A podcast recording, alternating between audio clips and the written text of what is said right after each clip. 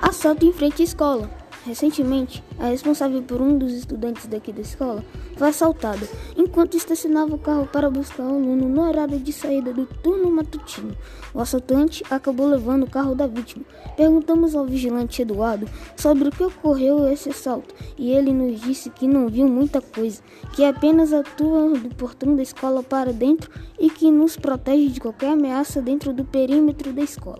Certo é que devemos nos precaver evitando acidentes e assaltos.